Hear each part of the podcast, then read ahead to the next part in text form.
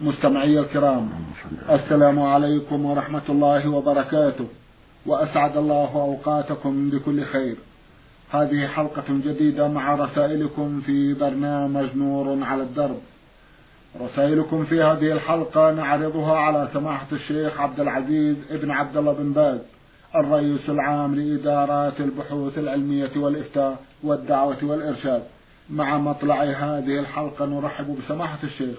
ونشكر له تفضله بإجابة الإخوة المستمعين فأهلا وسهلا بالشيخ عبد العزيز. حياكم الله وبارك فيكم.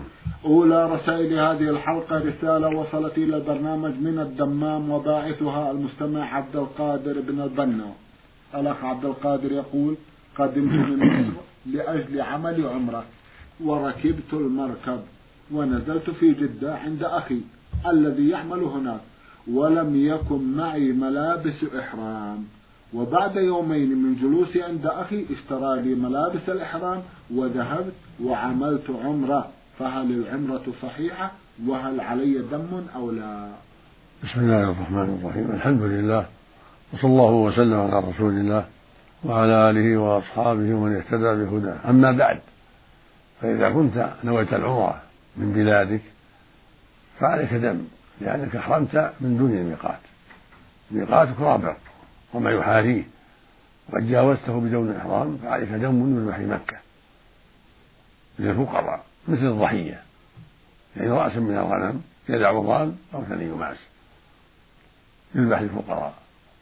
لأنك تركت الواجب وهو الإحرام من الميقات. والعمرة الصحيحة والحمد لله. العمرة الصحيحة. جزاكم الله خيرا. بعد رمي جمرة العقبة في أول يوم العيد مرضت بالإنفلونزا وجلست لليوم الثاني ورميت الجمرات الثلاث ووكلت شخصا لرمي جمرات اليوم الثالث. اليوم الثاني من أيام التشريق. وذهبت لطواف الوداع وذهبت إلى جدة عند أخي. فما كان منه إلا أن جعلني أرجع. وقال هذا لا يجوز. فعدت الساعة الثانية صباحا. ورميت في الظهر الجمرات الثلاث ورجعت بعد طواف الوداع للمرة الثانية. هل ما عملته صحيح؟ أعيد أعيد يقول بعد رمي جمرة العقبة في أول يوم العيد مرضت بالإنفلونزا وجلست لليوم الثاني ورميت الجمرات الثلاث. ثم وكلت شخصا لرمي جمرات اليوم الثالث. اليوم الثاني من أيام التشريق وذهبت لطواف الوداع. وذهبت إلى جدة عند أخي فما كان منه إلا أن جعلني أرجع. وقال هذا لا يجوز. فعدت الساعة الثانية صباحا أي بعد منتصف الليل. ورميت في الظهر الجمرات الثلاث. ورجعت بعد طواف الوداع للمرة الثانية. أرجو من سماحتكم بيان ما عملت. هل هو صحيح؟ جزاكم الله خيرا. إذا كان رميك إذا كان توكيلك لأنك عاجز مريض عاد الرمي فالوكالة فالوكالة الصحيحة وليس عليك إعادة. وطواف الوداع صحيح إذا كان بعد رمي الوكيل. أما إذا كنت تستاهلت في الوكالة وإلا فأنت تستطيع فالذي أمرك بالرجوع قد أصاب. وعليك أن ترمي الجمار الجمار عن اليوم الثاني عشر الذي وكلت فيه وأن ترمي أيضا جمار اليوم الثالث عشر لأنك جئت في الليل. وأنت يلزمك أن تبقى حتى ترمي جمرة اليوم الثالث. لأنك ما مضى عليك النهار الثاني وأنت لم ترمي الجمرات وجئت في الليل إلى ثلاثة عشر. فكان يجب عليك أن تبقى حتى ترمي اليوم الثالث عشر. فعليك أن تذبح الذبيحة عن عدم مبيتك وعدم رميك في يوم الثالث عشر. وأما وأما الوداع أما الوداع نعم. فهذا محل نظر. إن كان الوادع الأول صادف أنك بعد رمي الجمار الأولى وأنت معذور بالمرض فالوداع صحيح وعودك ما تضر. أما إن كنت وكلت وأنت لست بحاجة للوكالة أنت صحيح تقوى على الرمي فعليك دم. عن ترك الوداع ودون عن ترك الرمي يوم الثالث عشر. دمان. نعم. إحداهما عن أحدهما عن رمي عن ترك الرمي يوم الثالث عشر والأمر والثاني عن ترك الوداع لأنك ودعت قبل أن يحل الرمي قبل أن يحل الوداع لأن الوداع يكون بعد الرمي. نعم. جزاكم الله خيرا. فيما فهمت من رسالته سماحة الشيخ أنه ألغى الوكالة. لا ظاهر أن الوكيل رمى. تعيده رمى. الوكيل رمى. لكن لما أرشده أخوه وقال إنما فعلته صحيح عاد من جدة مرة أخرى فرمى وكأن الوكيل لم يرمى. ما ما ما, إذا كان الوكيل رمى والوكيل صحيح مريض نعم. عاجز نعم. الوكالة صحيح بارك الله فيك. نعم مثل ما تقدم. حتى ولو ألغاها. ولو ألغاها. لا ترضى. جزاكم الله خيرا. لأنها مضت نعم نعم. رسالة طلب مرسلها أن نعرضها مرتين في هذا البرنامج وسنستجيب لطلبه. جزاه الله وإياكم خيرا. يقول المرسل عصام بكري مصطفى. يسأل فيقول ما معنى الكفر بالطاغوت؟ جزاكم الله خيرا. معناه البراءة منه واعتقاد بطلانه. قال الله سبحانه فمن يكفر بالطاغوت ويؤمن بالله فقد استمسك بالعروة الوثقى. معنى الطاغوت المعبود من دون الله. يعني يتبرأ من عبادة غير الله عبادة الأوثان والأصنام والجن يتبرأ منها ويعتقد بطلانها ويؤمن بأن المعبود بالحق هو الله وحده سبحانه وتعالى. فمن لم يؤمن بهذا فليس بمسلم.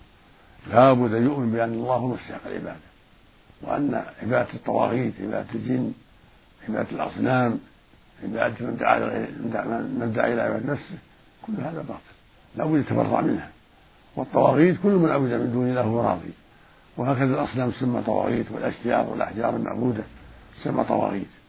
أما الأولياء والأنبياء والملائكة فليسوا طواغيت. لكن الطاغوت اللي دعا إلى عبادته. الطاغوت الذي دعا إلى الشرك به وعبادته من الشياطين. شياطين الإنس والجن هم الطواغيت. أما الأولياء المؤمنون يبرؤون الله منهم ما يرضون بأن يعبدوا من دون الله. هكذا الأنبياء هكذا الملائكة هكذا الجن المؤمنون ما يرضون. فالطاغوت الذي يدعو إلى عبادة غير الله أو يرضى بها كفرعون وأشبهه فالبراءة من ذلك معناها البراءة من عبادة غير الله واعتقاد بطلانها يعني أن تبرأ من عبادة غير الله وأن تعتقد بطلان ذلك وأن العبادة بالحق لله وحده سبحانه وتعالى. كما قال عز وجل في كتابه العظيم في سورة الحج ذلك بأن الله هو الحق وأن ما يدعون من دونه هو الباطل. نعم. جزاكم الله خيرا. يسأل سماحتكم ما هي أفضل الكتب في العقيدة؟ أفضل الكتب وأصحها القرآن العظيم. قد بين العقيدة الصحيحة. فالقرآن هو كتاب الله وأصدق كتاب وأفضل كتاب وأعظم كتاب. في بيان العقيدة الصحيحة بيان أسماء الله وصفاته وتوحيده والإخلاص لله سبحانه وتعالى هو أعظم كتاب. ثم يليه بعد ذلك البخاري ومسلم الصحيحان هي أعظم الكتب المفيدة من كتب الحديث بعد القرآن لأن فيها حديث الرسول صلى الله عليه وسلم الصحيحة الصحيحان صحيح البخاري صحيح مسلم هما أصح الكتب وأنفعها بعد كتاب الله عز وجل. ثم بقية الكتب المعروفة سنن أبي داود والترمذي والنسائي وابن ماجه وموطأ مالك سنن الداري كتب جيدة مفيدة وإن كان فيها بعض الأحاديث ضعيفة لكنها كتب مفيدة عظيمة.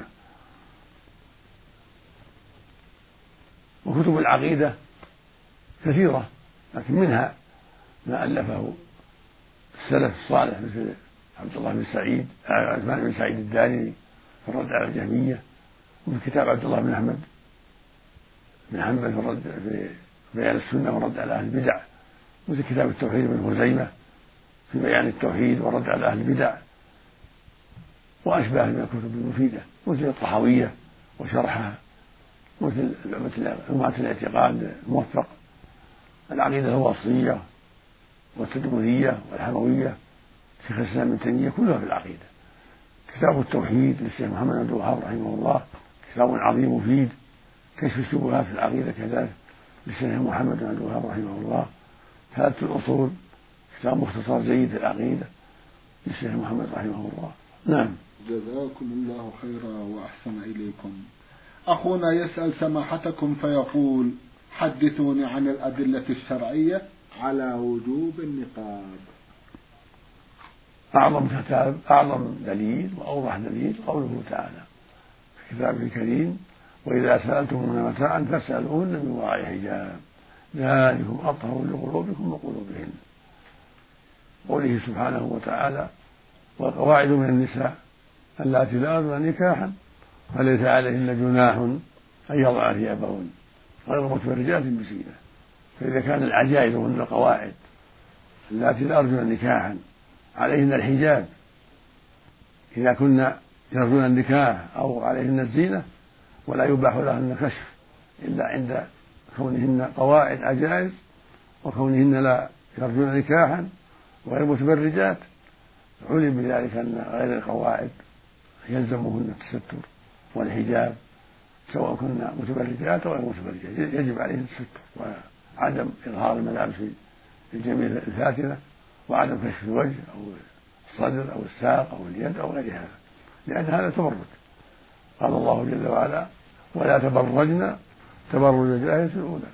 قال العلماء التبرج معناه إظهار المحاسن والمفاتن من رأس أو وجه أو نحوه نعم. جزاكم الله خيرا. المستمعة فانون حاميم طيري بعثت تسأل وتقول هل يجوز للمرأة أن تصلي في المسجد مع الرجال؟ صلاة التراويح؟ نعم. يستحب يستحب لها ذلك إذا كانت تخشى من الكسل في بيتها وإلا بيتها أفضل. لكن إذا دعت الحاجة إلى ذلك فلا حرج. كان النساء يصلين مع النبي صلى الله عليه وسلم في الصلوات الخمس. ولكن يقول بيتهن خير لهن لكن بعض النساء قد تكسل في بيتها وتضعف فإذا كان خروجها إلى المسجد مستترة متحجبة بعيدة عن التبرج لقصد الصلاة وسماع العلم فهي مأجورة في هذا. لهذا لأن هذا مقصد صالح. نعم. جزاكم الله خيرا. المستمعة من السودان رقية أحمد محمد تسأل وتقول ما معنى هذا الحديث؟ قال صلى الله عليه وسلم حجبت النار بالشهوات وحجبت الجنة بالمكاره. ما هي الشهوات وما هي المكاره؟ ثبت هذا عن النبي صلى الله عليه وسلم قال حجبت النار بالشهوات حفت الجنة حفت الجنة بالمكاره. وهكذا جاءت حفت وحجبت. معناه أن الشهوات باب إلى النار. فهو حجاب. من ترك الشهوات المحرمة كالخمر والزنا والعقوق وأشباه ذلك سلم من النار صار حجاب. ومن أتى المكاره حجبت الجنة بالمكاره جعلت جعلت حجاب للجنة. فإذا جاهد نفسه المؤمن وألزمها بالحق وأكرهها على طاعة الله ورسوله دخل الجنة. صار هذا حجاب. فإذا هتكه وجاهد نفسه حتى يطيع الله ورسوله دخل الجنة. وإذا اقترف الشهوات دخل النار. هو حجاب. والشهوات المحرمة أما المباحة فالله أباح له الطيبات. يأكل ويشرب ما أباح الله له. يلبس ما أباح الله له. هذا لا بأس به. لكن المراد بالشهوات هنا المحرمة كالزنا والسرقة وظلم الناس وأشبه ذلك مما حرم الله من الشهوات المحرمة. هذا إذا اقترفها دخل النار. وإذا اجتنبها وحذرها صارت حجابا عن النار. وحفت الجنة بالمكاره الناس قد تكره إلزامها بالحق بأداء الصلوات الخمس في الجماعة صوم صوم رمضان ولا سيما في الصيف الحج مع الاستطاعة بر الوالدين صلة الرحم والبعد عن جلساء السوء قد النفس تكره هذا لكن إذا جاهدها المؤمن حتى تؤدي الحق دخل الجنة. نعم. الله المستعان. جزاكم الله خيرا. تقول أختنا هل يجوز أن نؤخر صلاة التراويح إلى آخر الليل؟ نعم لا بأس. إذا تيسر هذا فهو أفضل آخر الليل. إذا تيسر هذا فهو آخر الليل أفضل. ولكن المسلمين يصلونها في أول الليل لأنه أنشط لهم وأقرب إلى القيام بها. لأن كثير من الناس لو نام ما قام في آخر الليل. فالمقصود أن إذا تيسر أن تؤدى في آخر الليل فذلك أفضل. جزاكم الله خيرا. هل الريق إذا نزل من الحلق يفطر الصائم؟ الريق لا يفطر الصائم لكن النخامة من الحلق أو من الأنف من الرأس النخامة إذا تعمدها فطرت تعمد بلعها بعدما تصل الفم. إذا تعمد بلعها تفطر عند جمع من العلم لأنها خبيثة وقد تعمد بلعها. أما الريق المعتاد فلا فلا يفطر الصائم. الحمد لله. جزاكم الله خيرا. أخيرا تسأل سماحتكم هل معجون الأسنان يفطر؟ المعجون لا يفطر. إذا لم تبلعه غسلت به أسنانها واغتسلته نفضته فلا يفطر. أما إذا تعمدت ابتلاءه فإنه يفطر. جزاكم الله خيرا من المستمع محمد الطالب من ليبيا رسالة يقول فيها هناك بعض الذين يدعون أنهم أولياء وهم يقومون بأعمال غريبة وبعض الناس يصدقونهم فأرجو منكم توضيح حقيقتهم. ولي الله هو المؤمن الذي يطيع الله ورسوله. هذا هو ولي الله. يقول الله سبحانه ألا إن أولياء الله لا خوف عليهم ولا هم يحزنون. ثم قال الذين آمنوا وكانوا يتقون. هؤلاء هم أولياء الله. قال سبحانه في سورة الأنفال وما كانوا أولياء إن أولياءه إلا المتقون. فأولياء الله هم أهل التقوى أهل طاعة الله ورسوله. هم هم أولياء الله. أما الخرافيون المشعوذون الذين يأتون بالمعاصي أو يلبسون على الناس بأنهم أولياء بأشياء مبتدعة أو بدعوة أصحاب القبور أو بالصلاة عند القبور أو ما أشبه هذا هؤلاء ليسوا بأولياء. أولياء الله هم أهل الإيمان والتقوى المطيعون لله ورسوله. هؤلاء هم أولياء الله. أما أهل الخرافات والشرك بالله أو أهل البدع أو المتصوفة الذين يأتون بالبدع المخالفة لشرع الله فهؤلاء ليسوا بأولياء الله. إنما أولياء الله الملتزمون بطاعة الله ورسوله التاركون لما حرم الله ورسوله من البدع والمعاصي. جزاكم الله خيرا. يقول عن نفسه سماحة الشيخ أنا كثير استهوي في الصلاة كما أنني كثيرا ما أفكر أثناء الصلاة ببعض أمور الدنيا وأعلم أن ذلك من وساوس الشيطان وقد حاولت التغلب على ذلك ولكن يبدو أنني لم أنجح حتى الآن. أرجو من سماحتكم بيان الطريق الذي يخلصني من هذه ألو... أرجو من سماحتكم بيان الطريق الذي يخلصني من هذه الوساوس ولكم من الله المثوبة والمغفرة. نوصيك بالضراعة إلى الله وسؤاله أن يعينك وأن يعينك من الشيطان ووساوسه فعليك أن تضرع إلى الله وتسأله أن يعينك وأن تقبل على الله في صلاتك. تحضر بقلبك بين يدي الله. حتى تسلم من هذه الوساوس والله يقول سبحانه والذين جاهدوا فينا لنهدينهم سبلنا. فأنت جاهد ومن يتق الله يجعل له مخرجا. جاهد نفسك. سر ربك العون والتوفيق وأقبل على صلاتك واحضر بقلبك فيها وجاهد عدو الله الشيطان. وإذا غلب عليك في الصلاة فادخل عن يسارك. انفث عن يسارك ثلاث مرات. وقل أعوذ بالله من الشيطان. ولو أنك في الصلاة. هذا من أسباب السلامة من مكائد الشيطان. وقد اشتكى بعض الصحابة إلى النبي صلى الله عليه وسلم. هذه الوساوس فأرشده إلى ينفث عن يساره ثلاث مرات في الصلاة إذا غلب عليه الوسواس. ففعل ذلك فعافاه الله من ذلك. الله المستعان جزاكم الله خيرا. المستمع محمد مصطفى يقول رجل رجله مقطوعة من الساق. كيف يكون وضوءه؟ هل يتيمم أم يتوضأ؟ جزاكم الله خيرا. يغسل الأعضاء الباقية الوجه. واليدين والرجل الباقية مع مسح الرأس قبل غسل الرجل. نعم. يكفي. الحمد لله. أما المقطوعة فليس فلا يلزمه شيئا. ما دام مقطوعة فوق الكعب انتهى الموضوع. بس ليس عليه إلا أن يغسل, يغسل وجهه ويديه مع المشرقين ثم يمسح رأسه وأذنيه ثم يغسل الرجل الباقية والحمد لله. من منطقة الحميدان المستمع أبو القاسم بعث برسالة يقول فيها حضرت إلى المسجد في يوم الجمعة ووقفت في الصف الأمامي وقبل بداية الصلاة أمرني الإمام بالرجوع إلى الصف الخلفي لكي يقف مكاني شخص آخر أكبر مني سنا. ما هو نظر الشرع في مثل هذه المسألة؟ جزاكم الله خيرا.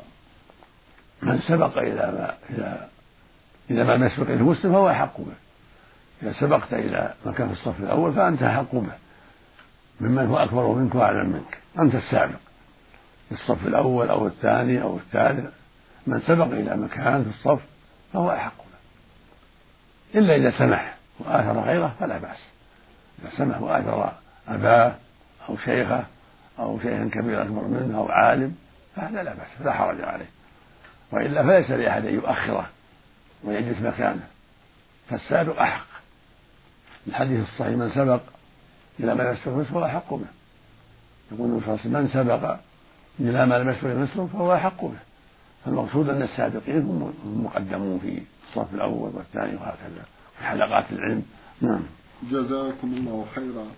من الإمارات العربية المتحدة الأخت عائشة عبد القادر بعثت برسالة تسأل سماحتكم فيها وتقول سمعت أن هناك صلاة تسمى صلاة التسبيح والمؤدي لهذه السنة له أجر كبير ومغفرة للذنوب. وقرأت دليلا على ذلك مما ورد عن الرسول عليه الصلاة والسلام ولكن بعض الناس يقولون بأنها بدعة. فأرجو من سماحتكم بيان صحة القول. جزاكم الله خيرا. صلاة التسبيح الصواب فيها أنها غير ثابتة وغير مشروعة وحديثها ضعيف من جميع طرقه فلا ينبغي المؤمن أن يستعملها. وإن كان بعض إخواننا من طلبة العلم قد صححها لكن الصحيح أنها أنها ضعيفة غير صحيحة. حديثها ضعيف وشاذ ومنكر ومخالف للأدلة الشرعية. فلا يجوز استعمالها ولا الدعوة إليها ولا اعتقاد أنها سنة بل هي بدعة مخالفة للأحاديث الصحيحة مخالفة لما شرعه الله عز وجل. نعم. تقول أحفظ معنى حديث عن رسول الله صلى الله عليه وسلم اجعلوا آخر صلاتكم بالليل وترا. أنا أنوي صلاة القيام ولكن أخشى أن يغلبني النعاس. لذلك أصلي الشفع والوتر قبل أن أنام فهل يجوز لي؟ أن أصلي قيام الليل بعد الشفع والوتر أم أؤجل الشفع والوتر مع صلاة القيام؟ جزاكم الله خيرا. إذا خفت ألا تقوم في آخر الليل فصلي في أول الليل. وقد أوصى النبي صلى الله عليه وسلم جماعة من الصحابة أن يصلوا في أول الليل قبل النوم أن يوتروا. والسبب في ذلك أنهم يخشون أن لا يقوم آخر الليل. فالإنسان إذا كان يخشى أن لا يقوم آخر الليل فالسنة له أن يوتر في أول الليل. وإذا قال آخر الليل يسر الله له قيام صلى ما يسر الله له. سنتين أو أربعة أو أكثر يسلم كل سنتين ولا يحتاج إلى وتر. الوتر الأول سهل لقوله صلى الله عليه وسلم لا وتران في ليلة. فإذا يسر الله له القيام في وسط الليل أو في آخره صلى ما يسر. سنتين سنتين وكفاه الوتر الأول والحمد لله. جزاكم الله خيرا. المستمع فا عين ألف بعث برسالة يقول فيها إنني أعمل بمزرعة. وأقتضي راتبا شهريا. فهل هذا المال الذي أجمعه تجب فيه الزكاة؟ مع العلم بأنني شاب في سن الزواج وفي احتياج هذا المال لأنني أقوم حاليا بمب لأنني أقوم حاليا ببناء منزل تمهيدا للزواج ولكي يساعدني ولا أحد يساعدني من أسرتي. جزاكم الله خيرا. عليك أن تزكي ما جمعت. إذا حال عليه الحول كل ما حال الحول على شيء تزكيه. ولو أنك أعددته للزواج أو لبناء المسكن أو غير ذلك. إذا حال الحول على الراتب الأول زكيه وهكذا الراتب الثاني وهكذا. كل ما حال الحول على راتب زكيه بربع العشر في المئة في غير النصف في الألف خمسة وعشرون. وأكسب الخير. والزكاة طهرة لك ولمالك من أسباب النمى والبركة والحفظ. نعم. جزاكم الله خيرا. من المدينة المنورة رسالة باعثها مستمع من هناك يقول حاسين. نون أخونا يقول هل تجوز الزكاة لأسرة فقيرة؟ أحد أفرادها لا يصلي وهو يأكل معهم فإذا لم تجد فهل يجب إعادة الزكاة كلها أم جزء منها؟ بنسبة هذا الفرد إلى عدد أسرته. الزكاة إعطاها من يستحقها من المسلمين؟ ولو أكل معهم شخص آخر غير مسلم. المقصود يعطاها المسلمون والفقراء المحتاجون إليها ولا يضرهم كون يوجد من بينهم من قد يحكم بكفره إذا كانت معطاة مسلمة للمسلم نعم.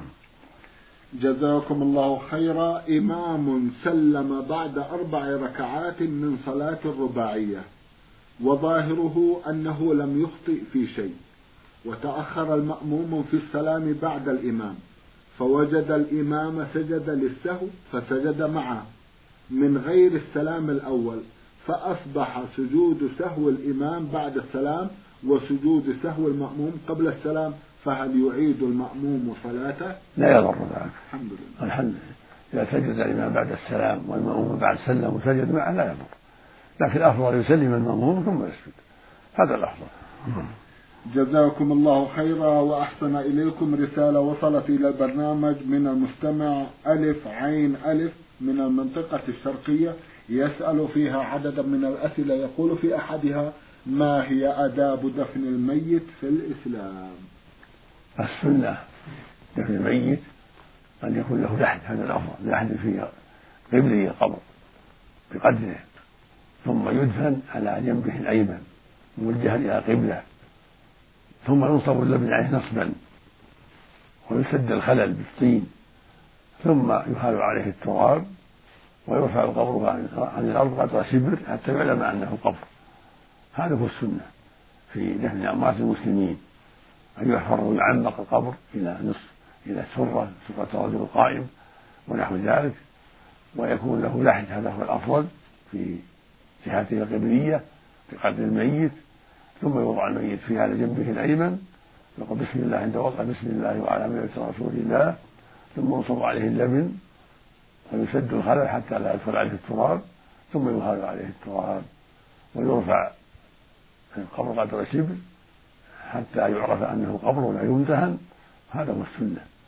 ثم يرش بالماء ويوضع عليه الحصباء وتوضع أنصبة على على طرفي القبر لبنة لبنة.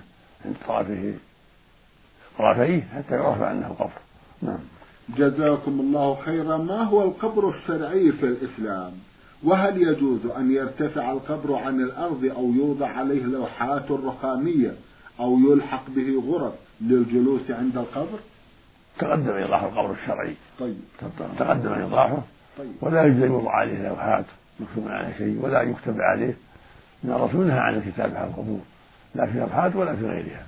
ونهى عن البناء عليها وعن تجصيصها لا تجصص ولا يبنى عليها ولا يوضع عليها لوحات ولا كتابات. نعم. جزاكم الله خيرا. سماحة الشيخ في ختام هذا اللقاء أتوجه لكم بالشكر الجزيل بعد شكر الله سبحانه وتعالى.